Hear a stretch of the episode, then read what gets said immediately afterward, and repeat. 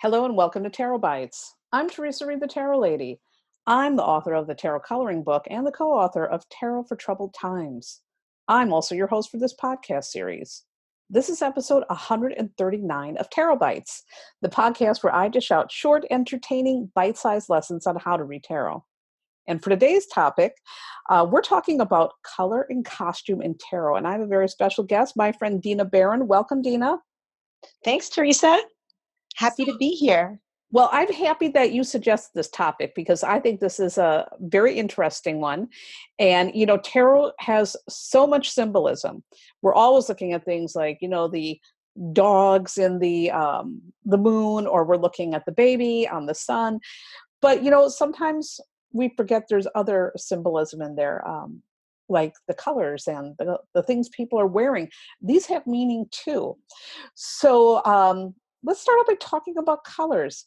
How do the colors in the cards influence our interpretations, in your opinion? Well, first of all, I feel as though well, I teach a lot of classes that are very basic and very entry level, and everyone in the world can relate to color. Everyone has colors they love, colors that draw themselves to them, colors that they're like, oh, I just never liked that color, kind of thing. So most people, whenever you start a reading, can relate to the color. To, to me, when I lay out cards to do a reading, one of the many things that I look for is any theme in color. Am I seeing a lot of yellow? Am I seeing a lot of red? Like what is coming up again and again? And for me, I have specific meanings for that, but I also try to include my client in, in it and be like, well, what does this color mean to you? Because a lot of times you can dig a little deeper and get a little bit of insight that you didn't expect. So I find it to be so unbelievably helpful and interesting. And I'm more than happy to go into colors and tell you what they mean and how they, you know, really pull out extra depth and meaning out of the cards. Well, I, I, find what you said very fascinating about, you know, colors mean different things to different people too, but there's some really universal things that colors mean. So I'd love it if you would give me, my audience, some information on maybe some of the colors in the deck, what you what you feel they mean. Sure, sure. Well, you know, one of the colors that jumps out to me the most is yellow. And yellow, and it's funny because I was just talking to you before how both of us, turns out, pulled the sun card today, which is so very vibrant and yellow. And I mean, how do you feel in the sun? You feel warm, you feel taken care of, you feel, you know, bright and light and happy. And the sun is about intellect and confidence and clarity. And I just feel like it just brightens up everything around it. It helps you really, it's almost like that camera lens really coming into focus. When there's a lot of yellow, I say there's definitely going to be a lot of focus and clarity happening here. Yeah, that's a great example. What about red? I mean, red is something we're talking about the sun. The sun also has the in, and we're talking about the Rider Waite Smith deck, by the way, for people who are listening. But the sun has that big swath of that red banner. What about that? Yeah, well, red is about passion.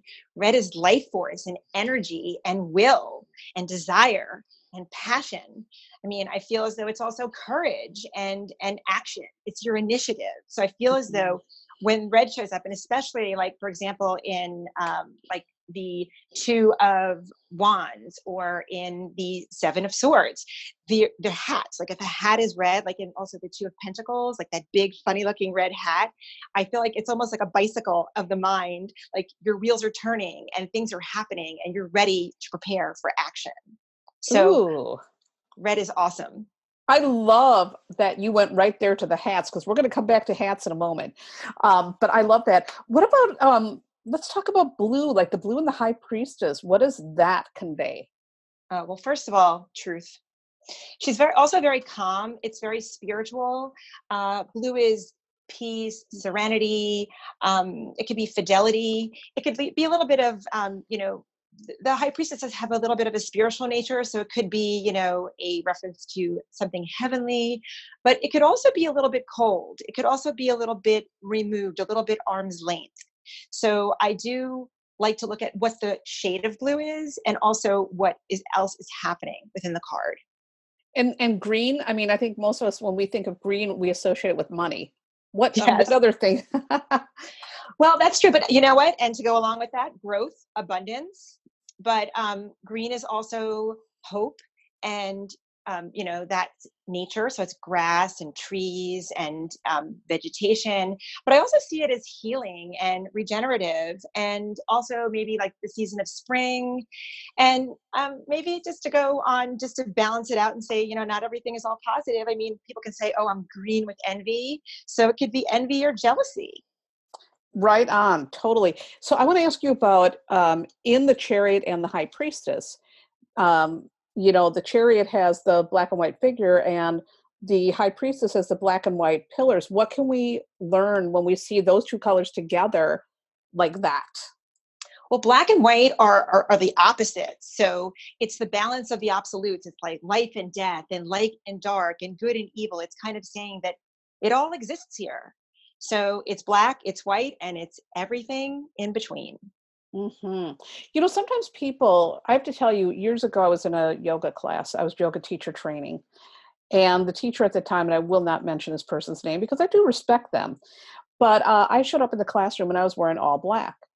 And anyhow, uh, he had to go on some lecture about how you should never wear black if you're a yoga teacher. That is very negative. And at first I thought, okay, I'm hard of hearing. Maybe I misunderstood this guy. So the next day I came back to class purposely wearing all black just to see if he would say it again. And he said it again. And I thought, huh, I don't see black as a negative color. I see it as something that's very, you know, deep and rich. And so, you know, what do you have to say about that? Well, I have two things to say. First of all, you're speaking to a New Yorker, and New Yorker is like the uniform uh, excuse me, black is like the uniform of the New Yorker. We all wear black because I have to tell you, the city can be a little bit dirty and sometimes there's a little bit of soot. And I tell you, if you're wearing white, usually when you get home, you're not as white as when you left. so anyway, I I disagree. I think that black is an awesome color to wear, but in the world of divination, black is mysterious. Black mm-hmm. is it's a, it's knowledge it's depth. I feel like it's transformative. Like i think of like the death card or sometimes i mean the devil card there's just like there's so much there. I feel like i just want to dig deeper. I want to kind of like turn over some rocks and see what's happening there. To me black is like whoa let's go there Right on. I totally agree 100%. And, you know, I used to live in New York. So, of course, wearing all black, I tend to live in almost everything all black. I think I have a couple, like, like today I'm wearing something with a little bit of yellow on it. Uh, but uh, generally I wear all black. And so I just thought that was really kind of interesting. So, you know, since we're talking about clothes, let's move on to the clothes, the costumes, and some of these figures. Yeah. And you know, I, I think again, things are very deliberately chosen here. One of the things I'd like to ask you about, what does armor say? I mean, we've got like our knights are wearing armor. We we can see the emperor has armor. Um, there's a lot of even the chariot. What does that tell you in a reading? Well, armor is first of all, it, it, it shows me strength. It shows me like it's going to take a lot to get through this, but I mean, I feel like like to think about. You mentioned the chariot. The chariot is also the astrological sign of Cancer, and Cancer is the sign of the crab. And and I feel as though Cancer are notoriously very sensitive and very um, emotional, and and sometimes they need to really build walls, or else they'll just like collapse in a heap of emotions all the time. So you need to learn to kind of put up armor, so to speak. Like when that chariot card comes up, I'm like, you have to let things roll off your shoulder. Not everything is personal. So I feel as though when an armored individual comes up, it's um, they're in an unyielding position. Um, they they can't be forgiving for whatever reason. Like if you're a, if you're a, a knight and you're fighting, it's like you got to get in there. So I feel as though it's just a sign of strength and sometimes it's a facade that we put up because of the position that we've been put in. I totally agree with that. So, what about let's talk about uh, like the gowns. Um, the Empress and the Nine of Pentacles. I think the women in those cards have similar gowns. What do you have to say about that? What do we know about those gowns? Well, first of all, they're beautiful gowns, and they, I believe that they both have the sign of Venus that is um, decorating the gown. So, aside from the beautiful flowing gown, it is also a very loving and very um, generous type energy. Uh, so, but being gowned is it's very relaxed. It's a very clear-headed way. I feel as though they're informal, but they're also saying, you know, I'm proper. Like it's a, it's very proper but informal at the same time like both of those women have reached a level that they don't need to prove themselves anymore. They don't need to explain to anyone who they are and where they've been. They're just like, hey, here I am, like my Venus or not, you know? Right on. So, you know, also one of the things that I find really interesting too are some of the figures have cloaks. Like, for example, we have our Queen of Cups, and she's got a cloak that mm-hmm. has, it almost looks like the waves of the ocean on it. Mm-hmm. Then we have, you know, the Page of Wands has a orange cloak. And then we have the Five of Cups with that black cloak. I mean, what do we need to know about cloaks? Well, you know what? I feel as though um, I'm not sure if one of those are cloaks or one of those are capes. Like I feel as right. though may, maybe the queen and the page have a cape, but maybe that five of cups has a cloak. Like I feel like also like in the six of swords, um, it's a cloaked figure and you can't even see her face that's on the boat. And I feel like cloaks hide things like when you're and, and like in the five of cups it's a card of betrayal it's a card of feeling abandoned it's a card of true emotional you know hurtness and, and sorrow and i feel as though maybe he just needs to kind of mourn where he is. So i feel like cloaks are hidden like they're trying to hide things they're trying to protect you almost.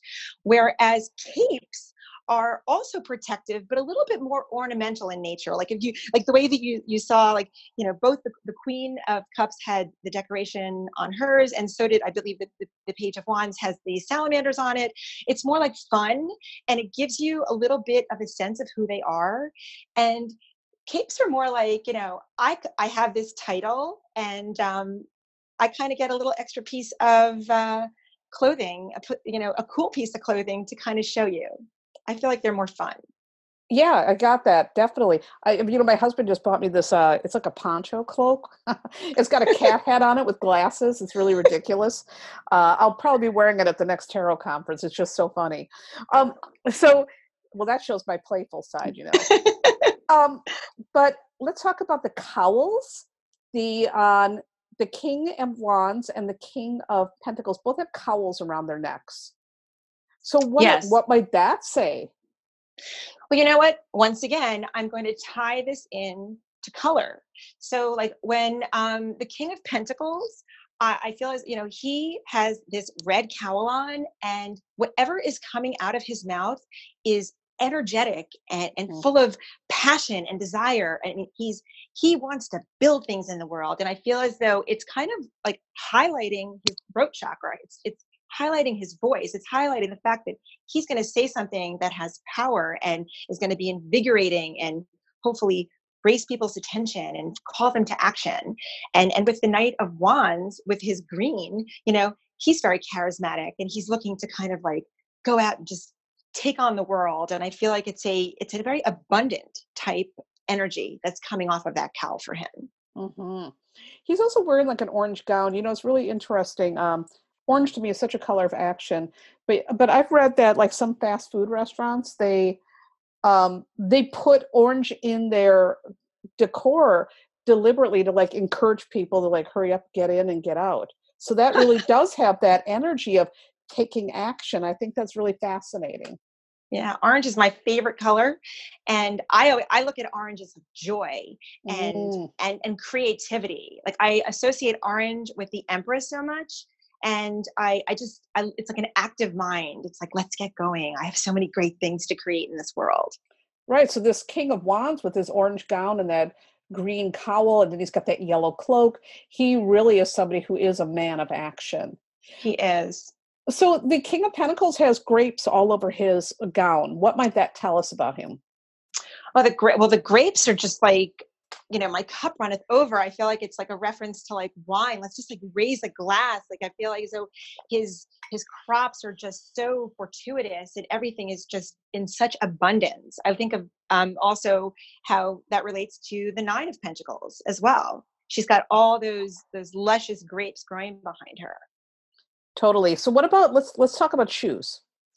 Yes. you know i think shoe now i'm not a shoe woman I think I've owned I think I own maybe five pairs of shoes. That's it. Um, I've never been into shoes, but the shoes have meanings, you know. So, like for example, if we look at the boots in the Seven of Swords or the mismatched footwear in the Seven of Wands, what do shoes tell us? Yeah. Well, first of all, um, shoes, it, it really depends on if the shoe is very clunky, like the heavier the shoe, the more strength is drawn from the grounds. Like it's and also the harder the work this person does. Like, like a knight would have like a much heavier boot than the high priestess who wears a slipper kind of thing. So the more refined, the more um the smaller the footwear, the more spiritual so, mm-hmm. um, and it's funny, like I, I was looking, so uh, I, I very much look at footwear because actually my grandfather owned a shoe store. And unlike you, Theresa, I do not own five pairs of I do not have five pairs of shoes. I own a lot more than that. so I do like a good shoe. I'm like a sandal, I like a boot, I like it all. So I am always paying attention to what's happening on people's feet.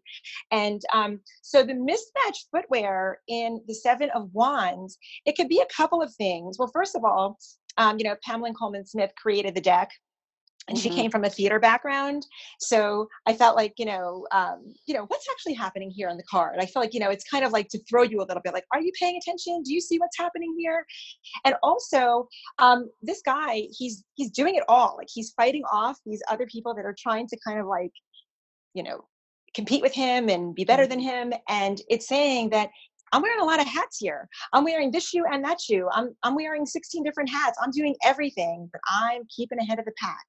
And um, I feel as though it's just saying, I feel like that the mismatched shoe is the sign of the multitasker. Right on. Uh, you know, it's interesting too. You mentioned about slippers and going back to this King of Pentacles because I think he's fascinating. He's wearing a little armored boot. What yep. does that say? I mean, here he is in his fancy gown, but a lot of people probably don't notice that footwear is armor, just like in the emperor. What might that tell us? Yes, well, you know what? I, I do think of the emperor also because I feel like, you know what? These figures did not like show up in life and get crowned to be king. They started somewhere and they mm-hmm. built themselves up from the ground. And especially the emperor, he was a warrior. And I feel as though you can slap a fancy gown on that guy, but don't try to cross him because he will fight like the warrior that he is. So I feel as though this King of Pentacles also, he was not always a king. He started somewhere. He was once a page, he was once a knight, and he's he's climbing up the ranks and as he is he's learning how the world works and now that he's at the top of the food chain now that he's the king of pentacles the king of that which you know has value in this world don't you think he's given an inch don't you think he's giving anything up without the clump of that armored foot on your slippered toe. I love that. And you know, it, it makes me think of the in Game of Thrones, the season finale. You know, one of the things I think it was the character Bronn was saying that the people who end up on the throne were all cutthroats at one point. You know, mm. like they were all people who were like hardcore. And at the end, of course, the people who are running the realm are people like Bronn and you know um, Tyrion. So they were people who you know went through some heavy stuff in order to get there. So that's what that made me think of immediately. Survivors. Survivors. So what about belts? We have the magician wearing a snake belt. Yes. What's a belt yes. telling us? Well, the magician's belt is a little bit different because it is the snake. And I feel as though the snake eating itself. It's like called like the Uber Uberus. It's, it's got a lot. I'm not that great at pronouncing what that exactly is, but what it is, it's a um, a symbol of regeneration. So this magician is constantly recreating himself. He's constantly re- like like you know um, like if an octopus were to lose a, a tentacle, uh, it, it, would grow another one. And I feel as though it's the same with the magician. So it's just showing that he's like a circle and he is going to constantly be reinventing himself and recreating himself and regenerating himself. He is never going to be diminished. So that's one thing. But belts, belts separate so um, like a, a, lot of times it separates kind of like above from below so what's below are the sexual parts. So it kind of is about saying you know you you have two agendas you know it's about you know your head and your heart or is it a more sexual and more primal drawing? Like how are you being attracted to whatever it is that you're being drawn to? Mm-hmm. so if you're being drawn to the belt i would i would specifically ask my client like what's happening here? Are you mm-hmm. experiencing this like through your head and your heart or is there something more primal happening here and if so we need to figure out what your agenda is to kind of get you to a solution that works for you i love that i never thought about that that's really really interesting You always learn something new when you do these podcasts, let me tell you. All right, so the other thing is, what about bandages? But uh, we're getting to those hats in a second. But what about bandages? I mean, we've got that guy in the Five of Pentacles, the Nine of Wands is wearing a bandage. You know, again, these things are chosen for a reason. What do bandages tell us? Well, once again, I mean, I feel as though like it's funny. Like I, you showed me the um the five of pentacles, but I think of the bandage of like the nine of wands, mm-hmm. and um it's funny because I've seen a lot of different interpretations of this, and some say no, he's not in, injured at all, and to me, he looks he looks a little beat up, kind of thing. And I feel like it's open to interpretation. So these bandages allow you to see what it is you'd like to see in the situation. I feel as though the bandages you know, back to Pamela Colman Smith can be a little bit of smoke and mirrors because mm-hmm. some of these cards that hold these bandages are what we call stage cards.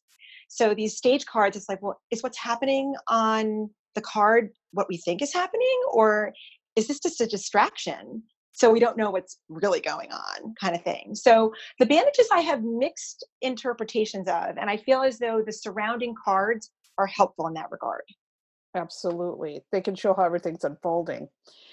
So now let's get to this this hat subject. Now I also am yes. not a hat person. My daughter wears hats, my husband wears hats. They look fabulous with hats, and hats have meaning. And you mentioned a couple of hats, um, like the Pentacles and uh, what was it? The I think you said the, the Two of Pentacles, Pentacles has that funny. Well, a lot. Yeah. You know what? A lot of the there are a lot of hats in the cards, but you know, just to elaborate on that a bit, like there are crowns there are wreaths yeah. there are scarves there are you know like like i don't know what's going on in that nine of cups card that's kind of like a, like a little bit of a scarfy hat going on like there's a couple of combinations of things and yeah, hierophant too oh the hierophant has the triple crown i mean and I, I feel as though the more ornamental the more complex the headgear the higher the agenda of the person wearing it. Like, I mean, look at what the, look at what the high priestess is wearing. It's just like so.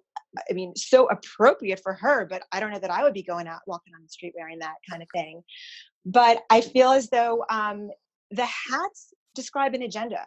The hats talk about um, what's going on in your head. And like, like for example, I think it's the page of wands. He's got that little red feather Mm-hmm. So he's got that, and red, once again, is, you know, will, desire, passion. And I look at that little red feather as that little idea that's going to grow. And then all of a sudden, in the Knight of Wands, it's this huge orange plume. And then it moves on from there. But I feel as though the each piece of the crown gives you an indication of who this person is and what's happening for them. Mm-hmm. And those, I love hats. Oh, I'm if you're a shoe person, you're usually a hat person too. and you know, and I also love like the Empress has that crown of stars, which I think yes. really shows her connection to nature and earth and her rulership over, you know, all the all the heavens. So I love that.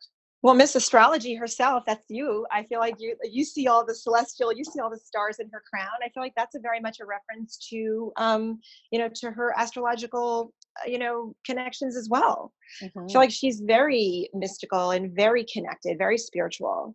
So I love her crown. It's beautiful. Yeah, now that's the kind of crown I would I would like to have one like that. I got you, girlfriend. I, I'd be into it. Maybe I'd wear that. I'm not a hat person, but I might wear that. So anything else that you think we should pay attention to in the cards? I mean, we're talking about color and costume. What's one more tip you'd like to give my listeners? Okay, Theresa, I'm going to go out there with you. Here's the deal. Sometimes in the cards, there's nudity. Yes, we didn't talk about nudity. Oh my God. Yes. Thank God I'm here to bring out the most important oh, It's no, so important. So anyway, no, but really, I mean, it's being nudity is listen, I have nothing to hide. It's mm-hmm. very direct, but it's also very intimate at the same time. I feel as though it's saying, I'm not afraid. I'm not ashamed. Here I am. And I feel as though I've got nothing to fear. And because I have nothing to fear, nothing can stop me. I feel yeah. as though the nudity is so empowering. I mean, sometimes people see the star card and they're like, what is going on here? I'm like, she is just in her glory. She's just allowing things to happen as they will. I look at that card as the ultimate optimist, knowing mm-hmm. that things will happen as they should, that you are exactly in the right place. Absolutely. That is beautiful. And this has been such a rich conversation. I so appreciate you sharing your wisdom. So, Dina, where can people find you? So, if they want to study with you or if they want to get a reading, tell us where where you are. Where are you on the web? Well, I have my website, which is my name. It's dinaberrin.com and uh, www.dinaberrin.com. I'm also on Instagram. I like to share a little tarot and charm and astrology, whatever kind of comes to me that day. And sometimes just a little funny joke, you know, if it makes me laugh on Instagram. And I'm also, I have a Facebook page. So you can follow me on Facebook, once again, at Dina Berrin Tarot. And I offer classes in um, in the city. I am planning a class for September. I, I've actually, speaking of your yoga, I am pairing with a yoga partner of mine, a another uh, woman who is a fantastic uh, black wearing yoga diva. Her name is uh, Jamie Lugo. And we do this intuitive yoga workshop. So mm. tapping into your intuition, we, we pair yoga and tarot together. It's an amazing evening. We offer it down at Yoga Shanti in Tribeca. We offered it in the spring. It was a huge hit. We're doing it again.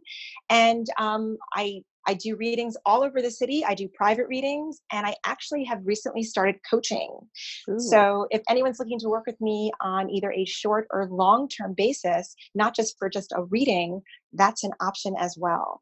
We do some serious, awesome vibrancy and empowerment digging, and you come out a super shining star at the end. Awesome. So, people, if you are listening, if you are in the New York area, definitely hunt Dina down. I think you're going to learn a lot and you're going to get a lot of wonderful, loving support. So, Dina, once again, thank you so much for being here today. Thank you, Theresa. And people, that wraps up this episode of Tarot Bites. And remember, you can check out lots more tarot goodness on my website, thetarotlady.com. I've got free tarot and astrology lessons, the tarot coloring book, uh, lots of other blog posts, astro- astrological forecasts, and plenty of other good things for you to scope out, enjoy. I want to thank you again for listening. I hope you have a beautiful day. And hey, if you enjoyed this podcast, I hope you did, do me a favor, head over to iTunes and leave a positive review because that's going to help more tarot curious people find their way to Tarot Bites. And as always, I like to close out by saying, Pay close attention to your intuition throughout your day and let it guide you into making brave, excellent choices. Remember that you are always in the driver's seat of your life. You are in charge of your decisions, your plans, the action steps that you take or don't take. You're the boss. And if you don't like where your life is headed right now, you can change that. Nothing is ever fixed in stone.